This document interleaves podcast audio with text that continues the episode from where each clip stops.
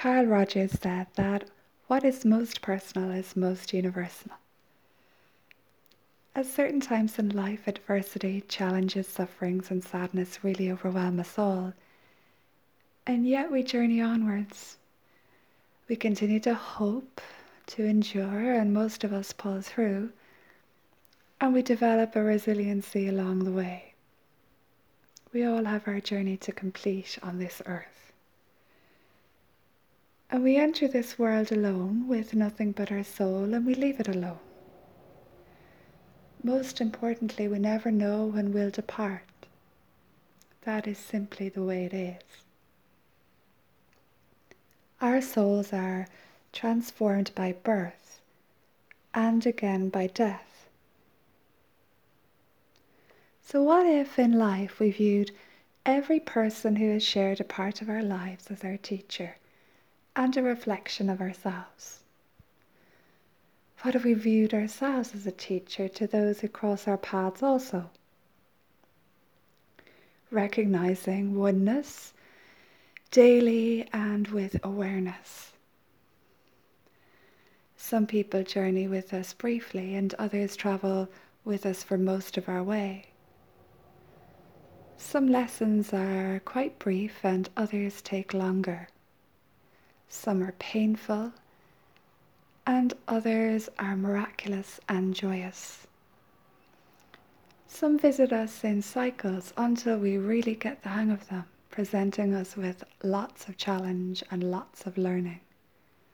And onwards we go. Ralph Waldo Emerson wrote, The heart of thee is the heart of all, not a valve, not a wall, not an intersection, is there anywhere in nature but one blood rolls uninterruptedly, an endless circulation through all men, as the water of the globe is all one sea, and truly seen, its tide is one. The funny thing about life is that even though we pause for breath from time to time, and we turn inwards, even when we think we are just existing in body, our mind keeps turning just like the globe on which we exist.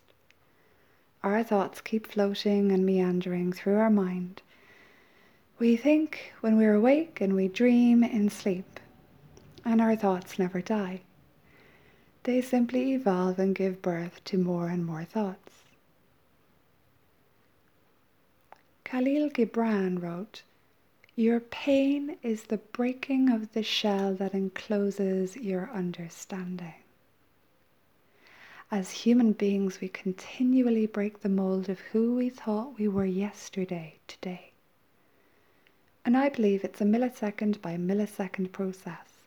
We're all human butterflies emerging from chrysalis after chrysalis into eternity. Marianne Williamson wrote the wonderful piece from which I'll quote. And as we let our light shine, we unconsciously give other people permission to do the same. As we are liberated from our own fear, our presence automatically liberates others. So you see, I have a story to tell you, and you've a story to tell me, and so on and so forth out into humanity. Really, we're all the same. Human beings are far more alike than different.